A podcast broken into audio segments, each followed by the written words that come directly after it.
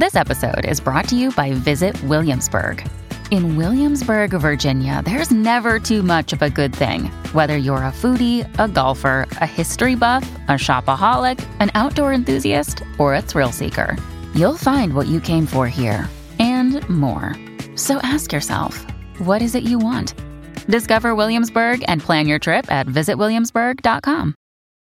When you need mealtime inspiration, it's worth shopping Kroger, where you'll find over 30,000 mouthwatering choices that excite your inner foodie. And no matter what tasty choice you make, you'll enjoy our everyday low prices, plus extra ways to save, like digital coupons worth over $600 each week. You can also save up to $1 off per gallon at the pump with fuel points. More savings and more inspiring flavors make shopping Kroger worth it every time. Kroger, fresh for everyone. Fuel restrictions apply. Hello, everybody. This is Marshall Poe. I'm the editor of the New Books Network. NBN listeners like to read books and buy them. So we thought we'd tell you that right now, our friends at Princeton University Press are having a remarkable site wide sale. You can get 50% off books, including ebooks and audiobooks, with the code 50, F I F T Y, at checkout until May 31. You can save some real money on Princeton University Press books. I encourage you to go there and check it out. Welcome to the New Books Network. Hello, and welcome to another episode of New Books in Chinese Studies. I am your host, Julia Kublinska, and I have the pleasure today of speaking with Joshua Neves, who is Associate Professor of Cinema at Concordia University in Montreal. Professor Neves' research centers on global and digital media, with a particular focus on video, TV, and digital culture, uh, China, Asia, and the global south. Of course, today we will be talking about his work on China. In addition to Under Globalization, Beijing's Media Urbanisms, and the Chimera of Legacy, which came out with Duke in March of 2020 um, and is the topic of our conversation. Neves is also the author, the co editor, excuse me, of Asian Video Cultures in the Penumbra of the Global, and is the lead author of a forthcoming book called Technopharmacology. Um, welcome, Joshua. Thank you. Yeah, good to be here. Oh, and I should say my, my last name is Neves. Oh, Nevis, I'm so sorry. yeah, don't worry. Apologies. Uh, if we had more time, we could go back and re record, but alas, I don't want to impose on you. No, uh, so, well, let's start then with the traditional first question. How, Joshua, did you get into this field? Tell us a little bit about your prehistory and uh, feel free to go ahead and uh, describe also how your graduate studies led to the development of the book that I believe is your first monograph, correct? That's right, yeah. Okay. Yeah, thanks. Um, I think my journey to the field was very accidental. Um, I was kind of a begrudging college student. I studied history as an undergrad, um, focusing on Mexico. I wrote my thesis on the Mexican Revolution. Um, but I finished undergrad by spending the last year in Beijing. So I think that's kind of um, the sort of accidental uh, beginning of my interest in a lot of the the issues that later become the the theme of this book. So I would have been, I think that would have been the year 2000 or something. I was I was living in Beijing as an undergrad, and it was one of those completely accidental um, things in the sense that I joined a trip being led by an English professor who I had taken a course with, um, and this was one of these uh, Zhang Aiping, really uh, amazing guy, one of these people who came and got a PhD in the US right after the Cultural Revolution, that kind of first generation of China scholars in the US and stayed. But so he led a trip, and you know, I just went because I had finished my other um, courses, and you know, I was at uh, the Language and Culture University for a year. Um, first taking classes and then also teaching English because that's something you could totally get like a reasonable job doing in, in those days. Um, and, you know, it was a really exciting time for Chinese cinema. It was a pretty astonishing time in terms of the transformation um, of the city. And it was also my first time in China learning Chinese and all these things. It was all very new to me. But, you know, when I graduated, I, I went on to do other things. So it's not like it immediately led. I, I worked a bunch of, I think I was a substitute teacher for a couple of years. I traveled a lot, you know, kind of random things. But when I finally did come back to graduate school, uh, especially when I started the PhD at UC Santa Barbara, um, and I don't know, I want to say 2005 or something. Uh, you know, this that, that experience was still with me and i was still uh, excited enough about the project that you know when talking to uh, my dissertation supervisor at the time bhaskar sarkar um, about you know i think i probably had i don't know i don't know how it was for you but i think i had like five ideas of dissertations i could write you know like and they were all totally different. Like which uh, I'm, I'm kind of amused by now as somebody who works with a lot of phd students but but you know we kind of settled on this project and i was able to get you know funding to go to china over several summers and spend a fellowship year there and and, and all of those things. So it, it it kind of fell together in a way that i could never have imagined. And in fact i think when i finished my my bachelor's i thought if i did graduate school at all which was wasn't my plan that i would probably do latin american studies. But i i think through uh, both the importance of that experience in Beijing and also the kind of strange defunding of Latin American studies in the U.S. after the the 2000s. It just you know with all of the fascination with East Asia, I think it it was really not getting the uh, attention. So there were there were it felt like at least there were fewer opportunities. Um, yeah. Uh, so that, I mean that's that's sad to hear, but uh, we do have a great new book in Chinese studies as a result of that uh, situation. So, you did your PhD at UCSB. Um, who are your interlocutors? How did this, and maybe not specifically at your own institution, but how did this, the questions of this book come about, right? How did it crystallize as like one of the five and to become the one, right? right. Yeah, I mean, good question. It's so, you know, I was part of the first cohort um, of PhD students at UC Santa Barbara. So it was a it was like a really amazing time to be there in the sense of how excited the faculty was. Right, they weren't yet kind of overburdened by all of the work it takes to run a graduate program. And you know, one of the things that has always made the UC system so exceptional is there's just such an array of interdisciplinary and younger scholars, right? It's not like being in one of these places where everybody is a full professor who already knows what they think, and you know things feel a little um, uh, as if they're already on a track. Instead, there were a lot of assistant and associate professors who were writing their first or just written their first book and who were doing exciting things. So, working with people like Lisa Parks, um, you know, who's TV, satellite, environment, infrastructure, all of these sorts of issues. Um, I can remember taking like a media historiography course um, with her, where the way she just framed the kinds of problems that you would be encouraged to take up in the field was was you know was just overwhelming and exciting. Right, it was well beyond I think what I had imagined. Um, you know, of, and, and at at that point we were just called film studies. Um, it later became film and media studies. But so you know the the field in this period was was was changing really quickly. Similarly, you know bhaskar Sarkar, my supervisor, was working on all of these amazing projects, including uh, this kind of UC wide workshop called the Subaltern and the Popular which tried to bring together the kind of insights and a lot of the um, work associated with the Subaltern Studies Collective and post colonial theory with um, formulations that took the popular and popular culture seriously. So, you know, often in that work, these frames are often in tension, right? The the the popular is seen as a kind of a messy or corrupt or kind of manipulative space and you know but so that was an area where i think once or twice every year all of these phenomenal people from around the world would descend on campus and hang out for 3 days and you know give talks and go out drinking you know so it was just like there was a lot i think um, in the air in those days. And you know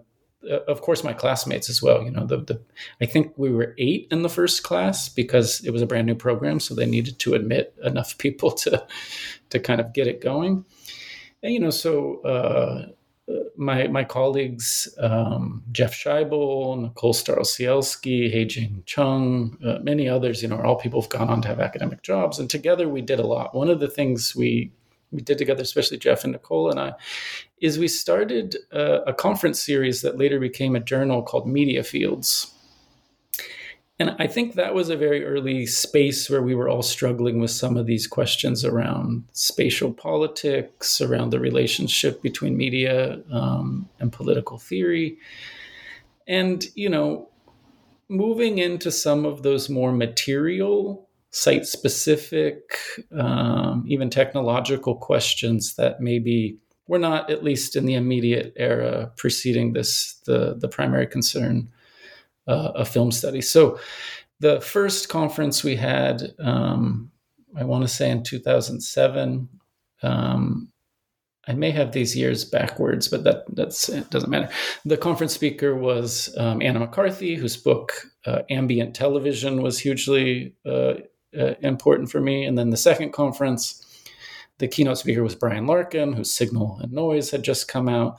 So it was very much a moment where I think we were responding to this uh, this kind of push to take seriously some of the the situated um, material infrastructural kind of conditions um, of media and so you know when i finally did end up in beijing to do my research I, you know i think i was you know well attuned to looking for these things and also the gaps between what people were writing about and what i was experiencing being in the city doing the research felt pretty profound at the time yeah, absolutely. I think one of the things that I appreciated most about your book is the way in which you situate these media practices against political theory.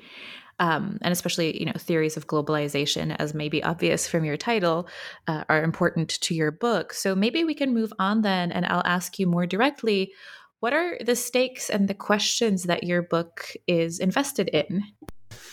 Yeah, thanks. I mean, it's it's it's good to reflect back on the book. I, I think I was joking before we started that it, it feels like it's been a while since I've written it, so it's it's it's nice to go back to it. You know, there there are many starting points. One of them, I think, certainly um, emerged from the the year and a half period that I had spent in Beijing as a researcher. So I had already lived in China at one point. Uh, you know, before this for a year and a half or something. But coming back to do the research, I I tried to sort of develop this um, experiential, almost like perambulatory methodology of of just moving around the city, um, especially the inner city areas. And at one point, I literally had a map on my wall where I would kind of highlight every street that I had walked down, trying to like cover all of the areas just to like uh, you know this this almost experiential atmospheric textured sense of, of of space and you know one of the things that really jumped out to me was that there was a really clear kind of tension happening between a lot of the prior era's media practices, you know, television screens on the sidewalk or in a cafe or at a little corner cigarette stand or whatever.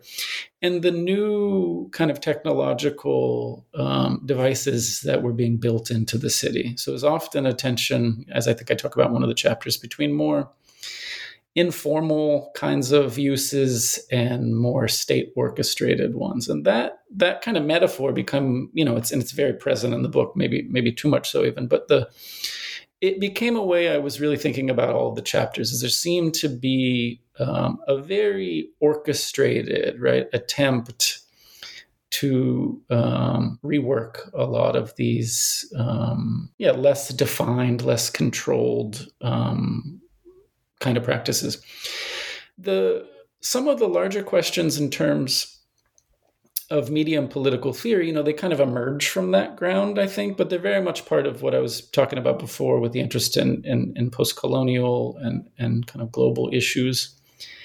And you know, another argument I make in the book, which in, in some ways, um, you know, maybe my, was my hope for how the book would be read, although I'm not I'm not sure if that's uh, uh, ended up being the case, but was to move beyond the kind of area studies model where everything is just very narrowly about China and everybody's very narrowly just talking about things other China scholars have said about China. And to try to look a bit more comparatively or in a, a, a multi sited way about um, how similar uh, problems were encountered in other places. And certainly uh, in South Asia, in Southeast Asia, in parts of Latin America, parts of Africa, parts of North America for that matter, I, I was struck by how many people were struggling with really similar problems um, that interested me, but how much this was not present, especially uh, in media and cultural studies on the one hand, and in uh, China slash Asian studies um, on the other. So then, you know, the the aim was to try to sort of tease some of these issues out and and to think about what we could learn about China, but also kind of the space between China and these and these global practices. So, you know, in that sense, I think the book, in its larger questions, you know, we're not written uh, primarily even for an area studies um, audience. And in fact, I talk about a lot of things in the book that I think China specialists will know well, right? Um, although, to my amusement, a little bit, I think it's been, uh, although I guess I shouldn't be surprised, but it's been mostly China studies folks who have read the book or I've been in touch with about the book. I had this idea, and maybe it comes from, you know, the kind of almost lucky impact that Larkin had with his book. But that this could be the kind of book, because of the way it's written, that people in other fields, especially media and cultural studies folks who I think too often don't read any book that's not implicitly about like America or whatever its purported context is that those folks would benefit from the book because of the way it tries to to to balance and not assume I think too much area studies knowledge which is sometimes the case in um, more more specialist books. Well, I think you do an admirable job of what you've just described. I I am on the China studies side, but I'm also I, I hold a designated emphasis in media studies as well um, for my degree, and I think that this book does do that. It doesn't read like a China studies book, which I'm betraying my own biases here, but I think that's a that's a pro, not a con of this book. Um, so as we move then through the rest of the book in our interview, I want to note that I, I, I, like the structure that you have developed here, where you have chapters that work as pairs, right? That speak to each other about related sets of questions, and of course, um, all all three of these pairs, there's six chapters in total, are advancing uh, the general arguments that you have just uh, articulated to us. Uh, so, why don't we talk about the chapters then in pairs? I'll ask a few questions about each each one of these sections, uh, and the first one is really most explicitly about city spaces and about the production of city spaces beginning first with a pair, the ruins and the blueprints of Beijing, which is a pair that anybody who is in China studies or who is paying even a little bit of attention to urban studies will know that those are very potent types of forms in Chinese urban configurations. So, rendering the city, what is this? What? How do ruins and blueprints render?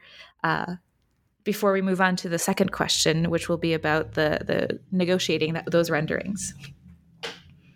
Yeah, thanks. I mean, well, you know, one of the other big questions I, I didn't mention, and there are many, um, of course, has to do with um, discourses around piracy and the fake, um, and you know, all of the the the synonyms there. So those kinds of questions very much informed, you know, how I was thinking about things like rendering and blueprints and ruins uh, and so forth, and especially the cultural work um, that they were perceived to do. So, you know, one simple argument I, I reiterate throughout the book is about how rich piracy research is, and yet at the same time, how often it's limited to questions of intellectual property.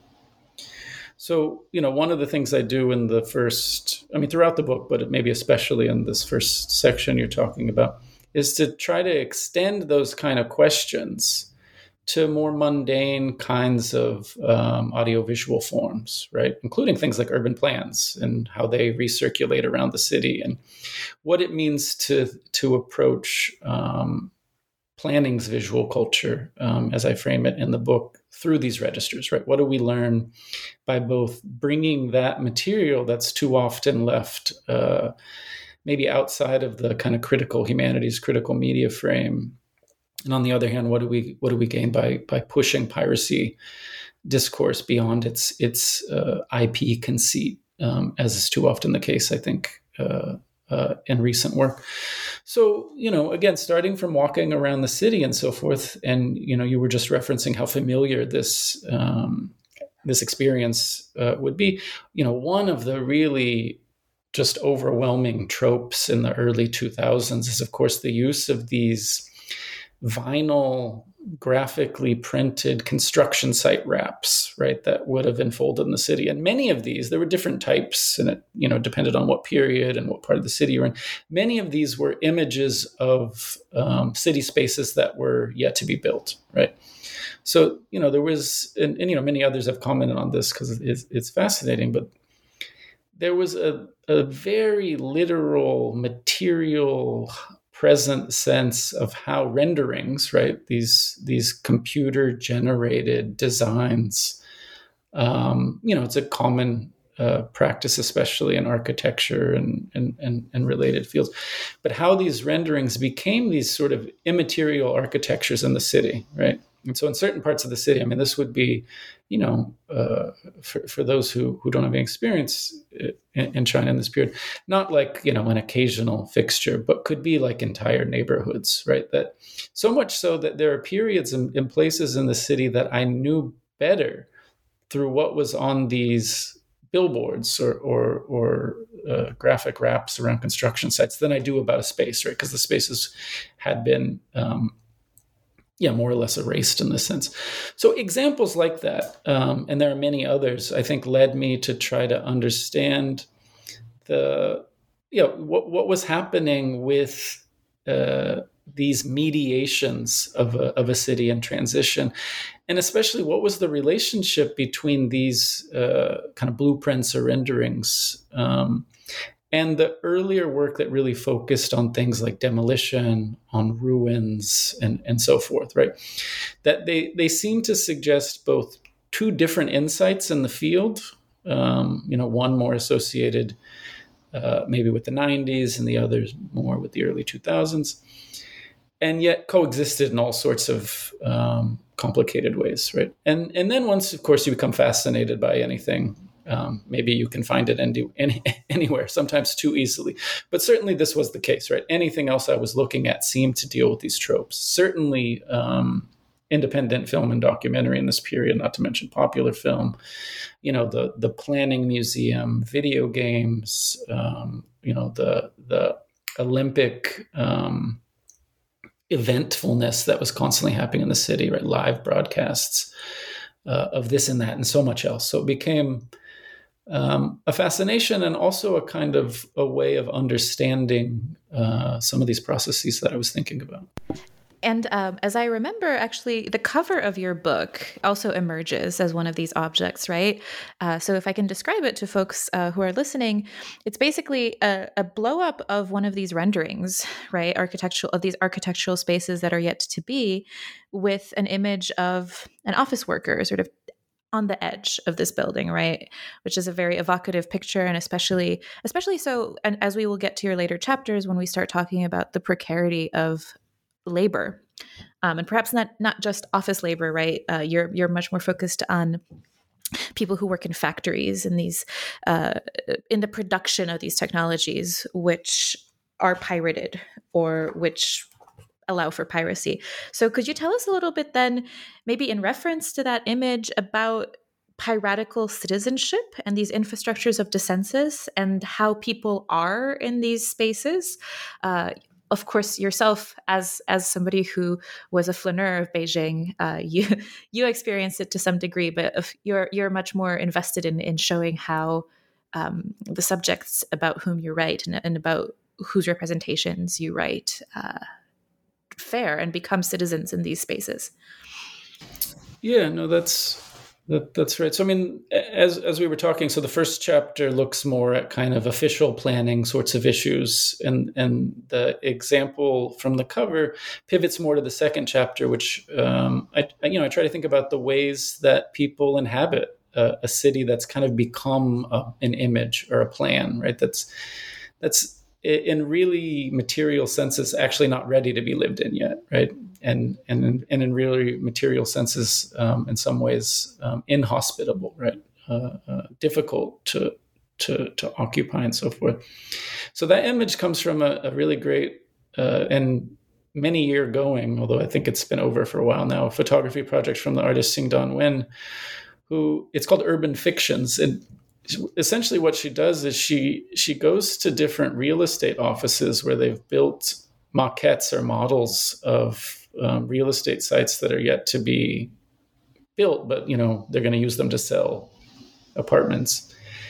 And she photographs them in, in detail, and then she takes these home and she photographs herself and you know using photoshop and other kind of post-production software create stories where she's inhabiting these spaces and you know that's a particularly dramatic one that i've always liked um, and that i think fits well with the title and and the themes of the book but the the examples from that series range a lot. Many are quite funny. You know, there's there's some that are uh, uh, you know dark and, and so forth. But this idea um, that that attracted me to to that artwork, among others, is that I you know the artist was really thinking about the same problem I was, right? Which was how do you inhabit a plan, right? In a in a very practical terms. And what happens when you add life to a plan, or, or what does the the kind of plan um, in it, especially in its kind of hyper real and and you know all these greens and blues and this very promised futury uh, vision. What does it do to the people that are already there, um, and so forth? So you know, taking up those sorts of questions and connecting back to the point um, about piracy and the and the question you asked, one of the things I try to think about um, in the book, and you know this is maybe one of the, the, the primary arguments, is if we move the the kind of legal faking piratical questions away from the sort of normative categories where they operate, right?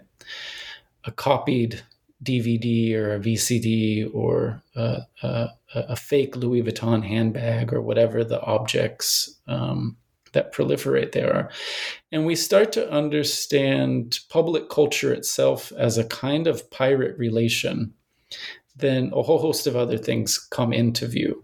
Um, and so for most of the book, it's tracing something like that dynamic that that that motivates um, the analysis.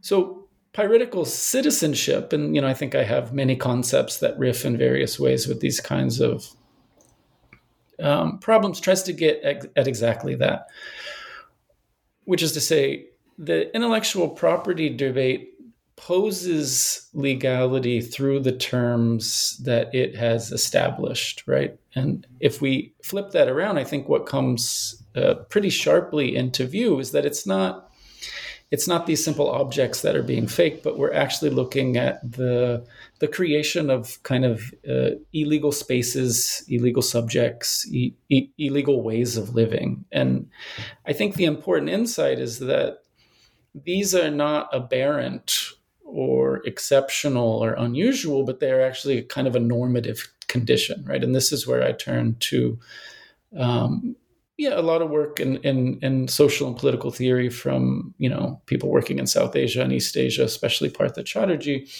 and his concept of political um, society, right, which is this sort of space of democratic energy that uh, operates through sort of social legitimacies, but in many contexts is actually illegal, right? So Chatterjee writes very you know evocatively about very pragmatic political concerns, right?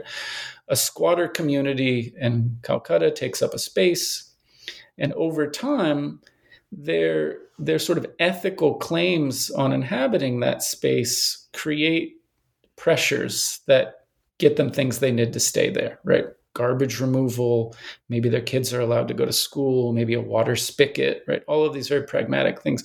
And what matters is those claims are not successful because they're legal claims, right? In fact, the the kind of politics in the space is always illegal or quasi legal, and relies on other sorts of um, uh, kind of messy, uh, interstitial, um, gray uh, political negotiations. Um, and and that resonated with a lot of other things I had I had seen and been thinking about, and a lot of other folks um, that I had been reading over the years, especially people who tried to think about what it means to conceptualize a public sphere or a um, civil society in China.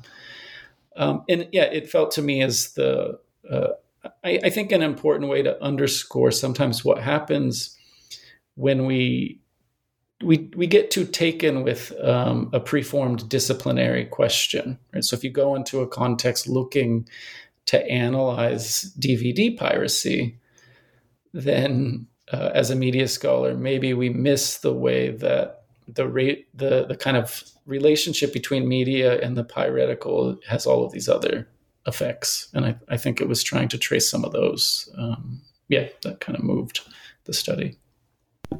Yeah, absolutely. And I think that comes out even more clearly in the last chapter of your book.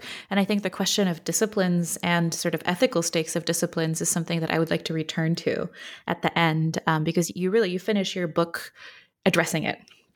Uh, but before we get there, we have a few more fascinating chapters, and especially as a scholar of film studies and at Berkeley too, it's called Film and Media, but originally it was film. Uh, the space of the cinema was exciting to put into conversation with all the other spaces that you consider, right? Instead of narrowly thinking about film as a sort of privileged practice and a privileged text, you're pushing to consider spaces of exhibition. So, could you tell us about how cinema is embedded into cities and what types of cinemas as spaces function in China? Yeah, thank you. Um, obviously, I'm looking at a very particular uh, period. So the the fascinations, it's it's always interesting to see, especially when you work on recent history, how quickly these things um, change.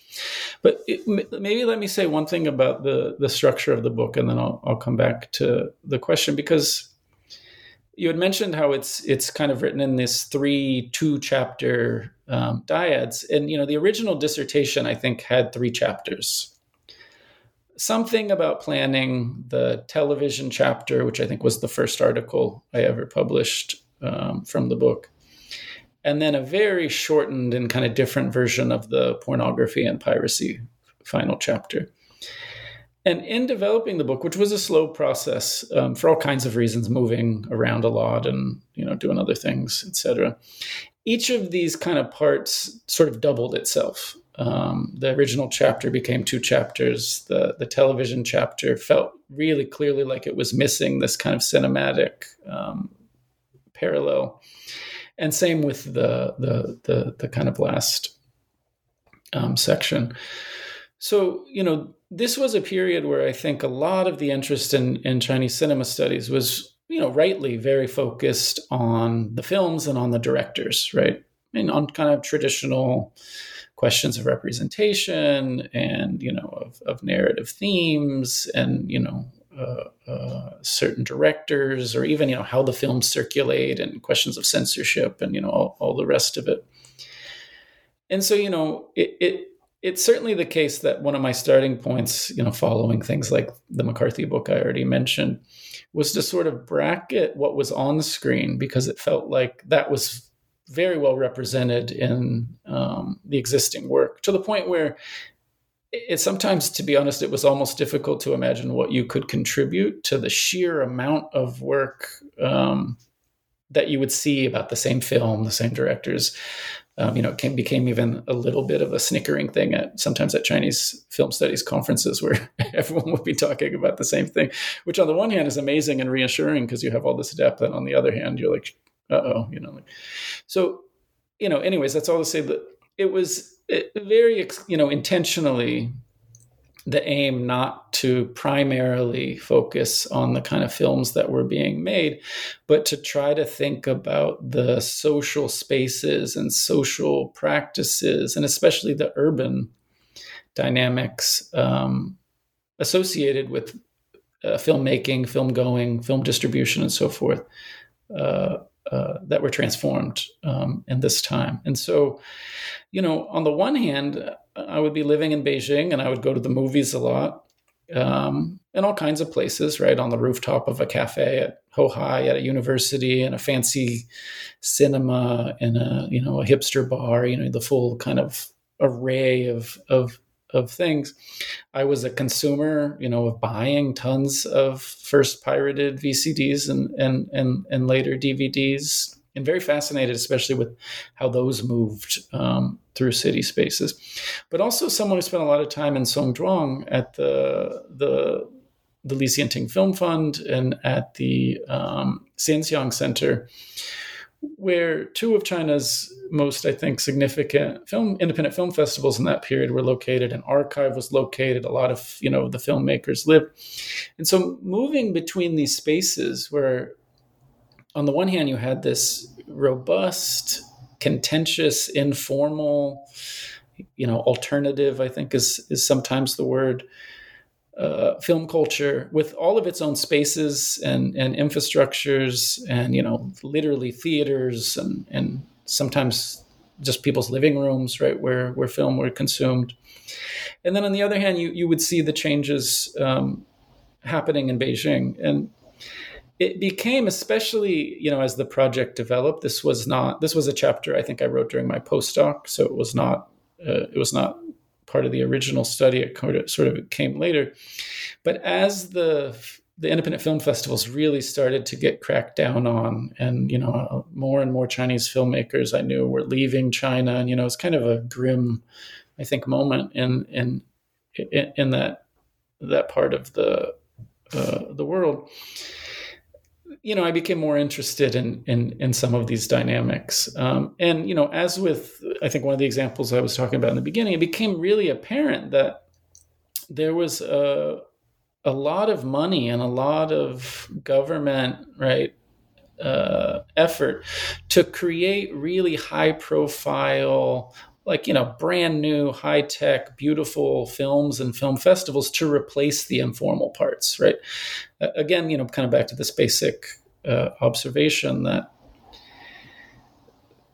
that the way development of these industries would work was by both improving them and giving them a lot of funding, but by kind of bringing them under a certain mode of um, management and to do that often meant right taking over the the kind of unregulated parts. And, and you know you saw this everywhere in the period whether it was somebody selling snacks on the street being replaced by a, a chain store in its location or whatever right? it was just a period of intense sort of regulation and, and, and reining in of, of, of things. And that was certainly true um, in in film going. And yeah it was a it was a yeah a very strong moment of that and it also made me you know again back to the question of not just looking at films it made me realize how important control over uh, physical theaters and distribution mechanisms was for shaping what cinema could even be um, as a social practice um, and yeah, I think some of that you know comes comes through in the chapter in terms of the different spaces and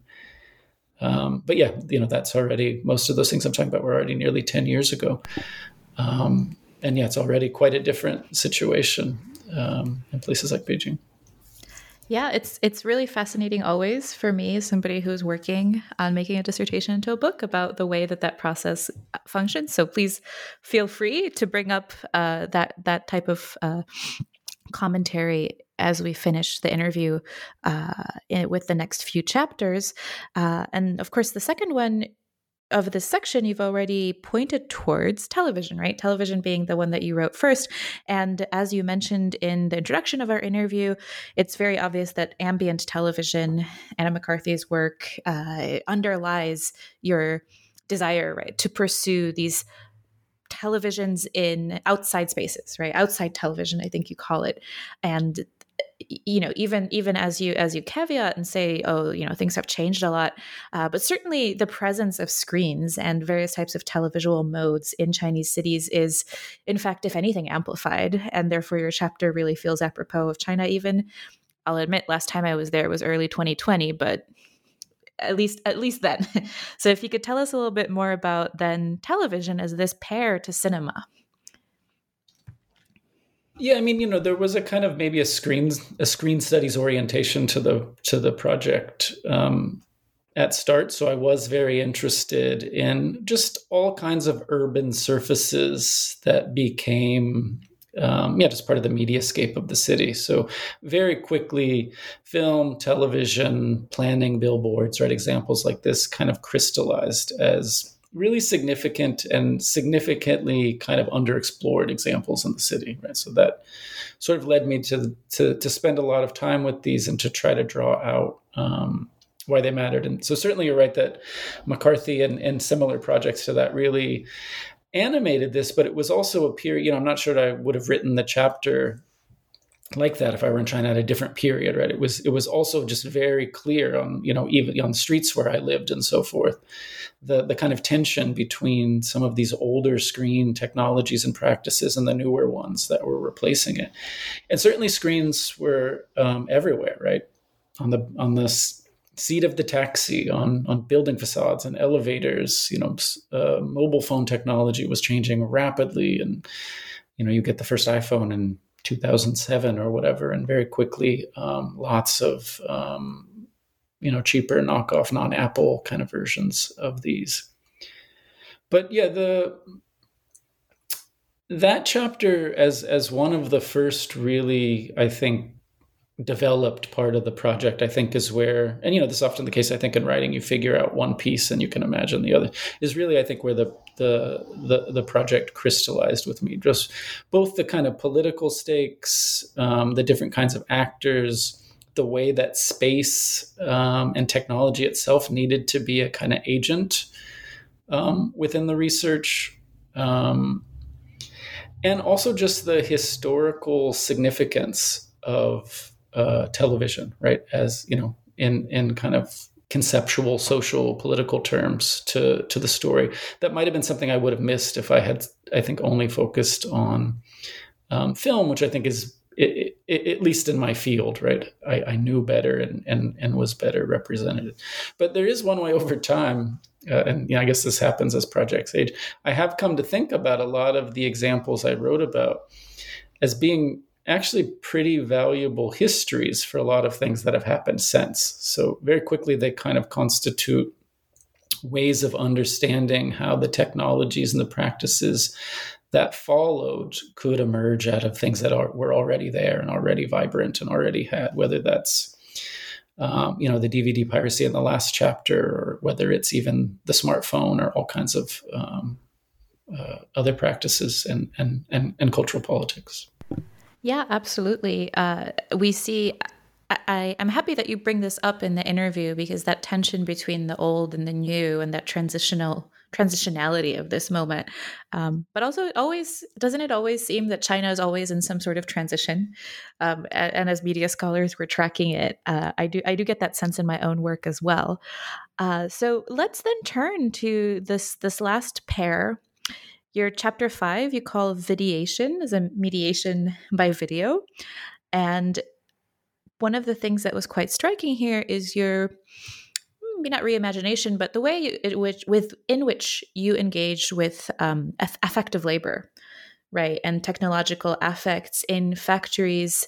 And as I mentioned at the beginning, when I was asking you about the office worker at the precipice of a building, uh, why don't we turn our attention then to not the office worker, but the factory worker and the way in which these subjects fit into the spaces that you've described, and particularly through the medium, the format of video that you're focused on here?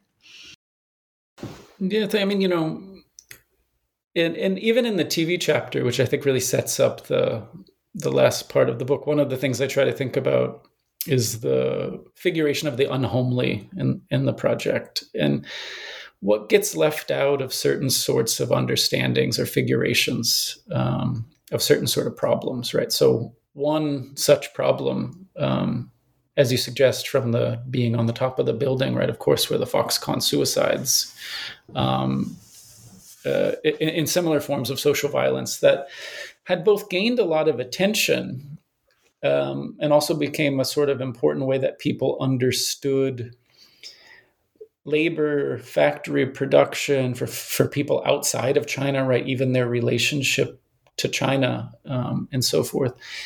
And so, you know, I think a lot of the chapters in the book, and and I, this is in some ways intentional, in some ways a peculiarity of how I think, but are very associative, right? I try to bring together different threads that feel to me like they sh- they should be together, and then try to explain why that is, even though um, maybe you wouldn't necessarily often start by bringing the kinds of examples together. So in this chapter, right, it's it's partly trying to think about video um, as this neglected form and format um, that's often not taken seriously in the same way that, say, film is. Right? There's there's no such thing as video theory in the way there's film theory. Right? All of the it, it's it's often seen as kind of a mere container or a consumer practice or low grade or temporary and all of these things.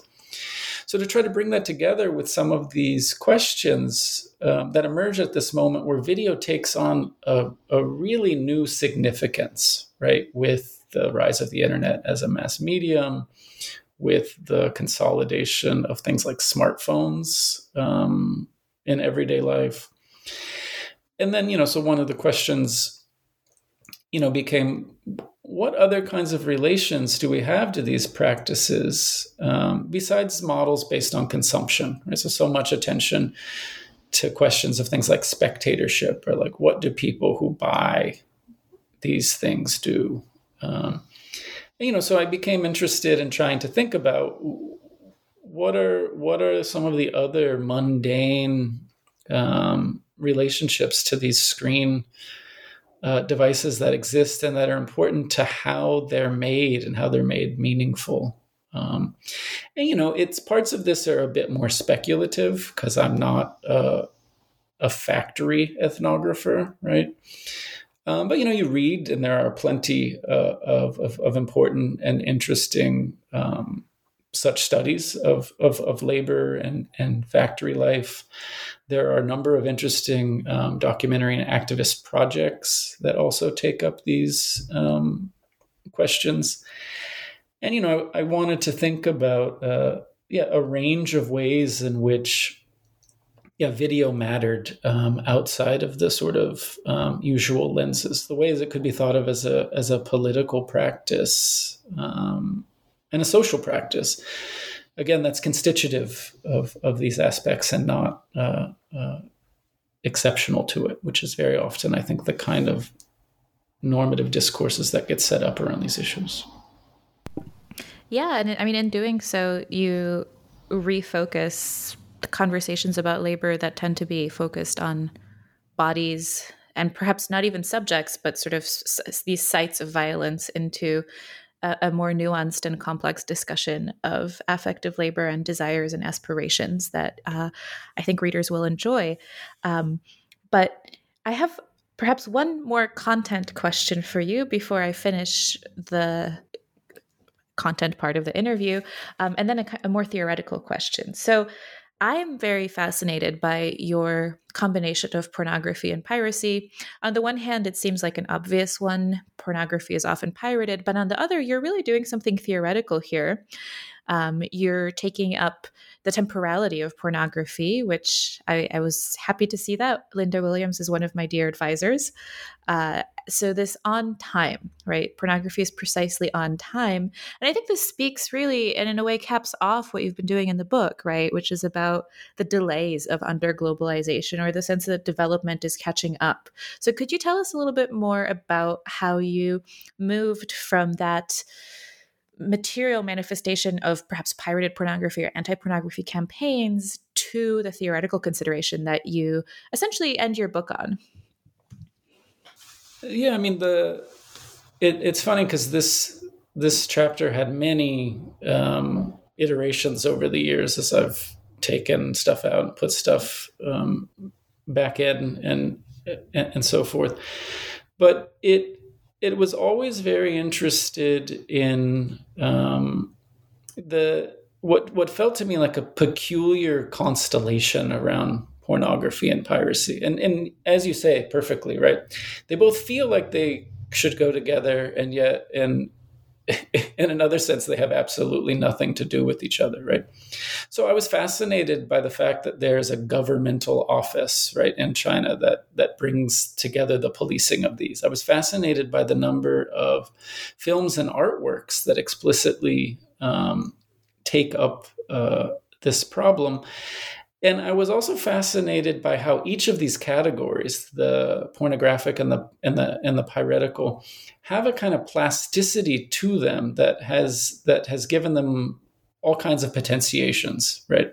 Some very um, negative and potentially oppressive, which is, I think, one of the aims of the kind of the the government office, right? If you call a crime pornographic, the that, that's a pretty uh, broad uh, political category.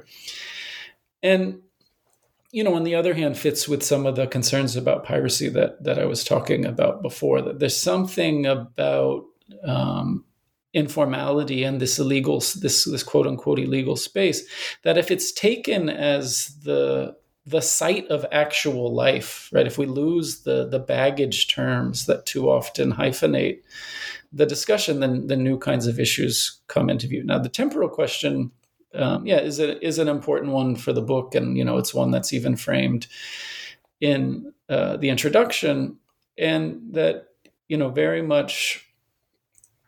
It, it, it does underscore at least one kind of one of the arguments that that I want to make here, um, which is that a lot of social and political theory, um, the insights there, are very invested in a kind of longue durée radical politics, right? A kind of utopian figuration that it you know has the potential side effect, you know, there there are a lot of of course important reasons um, that we need these areas. So that's that's not my argument. But one of the potential ramifications that it kind of reproduces the theological pie in the sky sacrificial politics that is always diverted onto the future right? So that it ends up doing the same thing that a lot of the practices i'm criticizing in the in the in the book do right?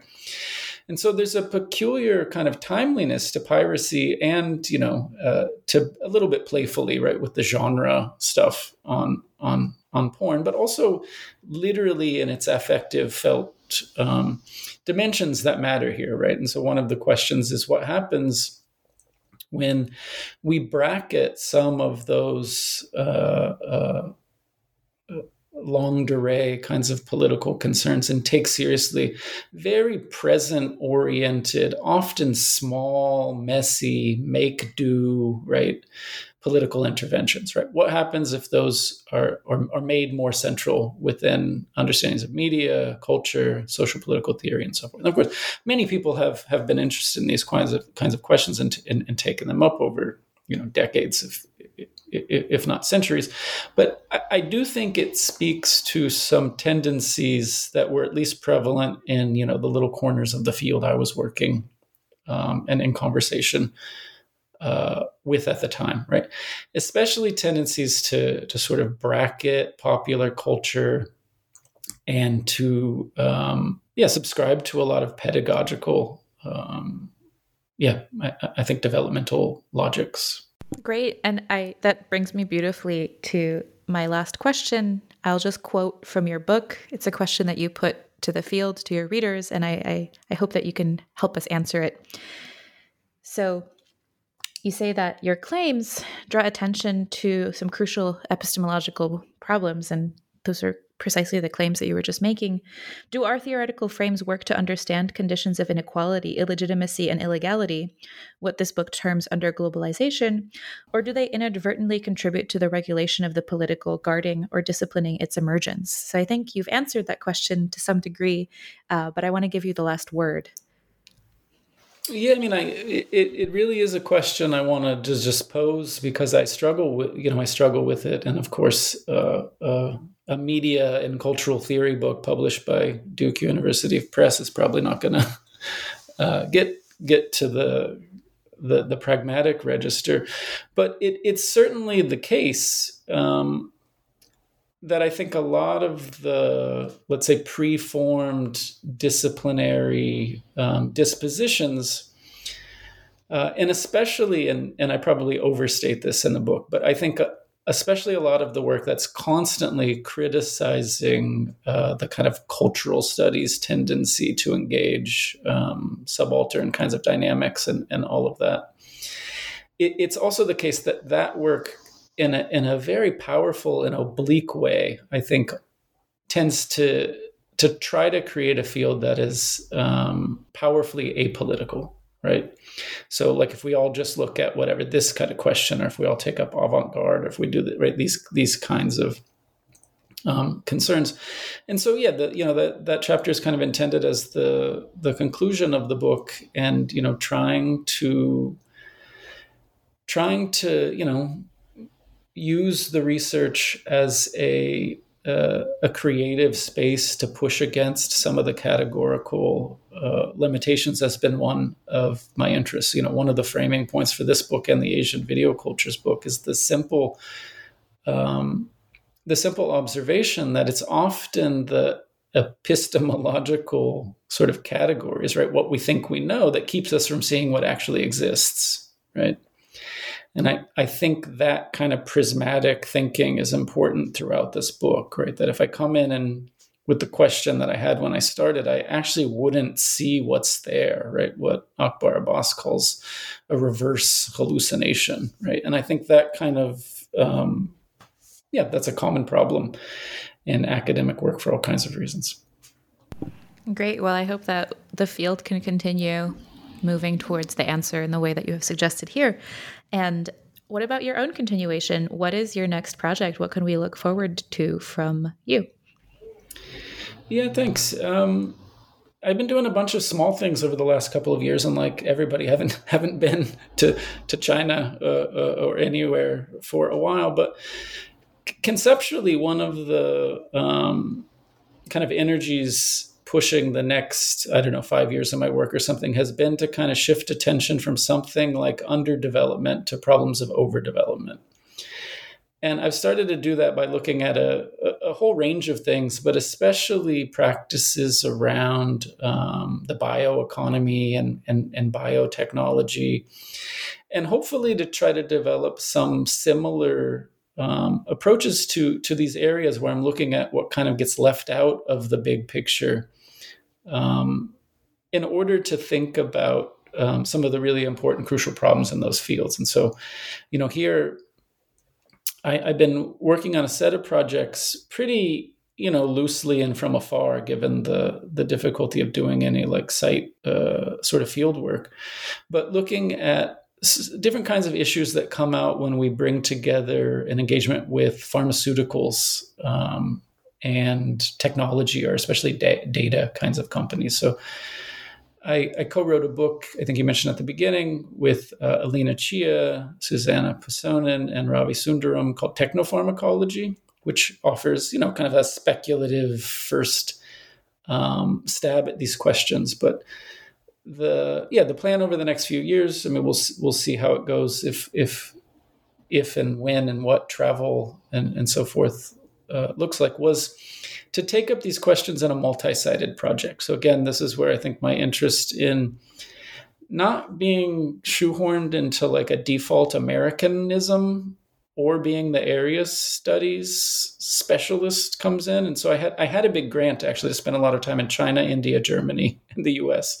doing this multi-sited project, which I haven't uh, uh, done. But something like that energy is where the the the next um, uh, set of issues go. And you know, one of the basic ideas is that that there's a lot to learn by bringing together the really robust amount of research dealing with kind of pharma practices on the one hand and data practices on the other. And you know, one of the starting points is simply that even though there's all this research, these fields don't speak to each other at all. Well, I look forward to seeing you put them into conversation. Thank you so much. And I encourage our listeners to grab a copy of Joshua's book and learn more about under globalization. Thanks so much for having me.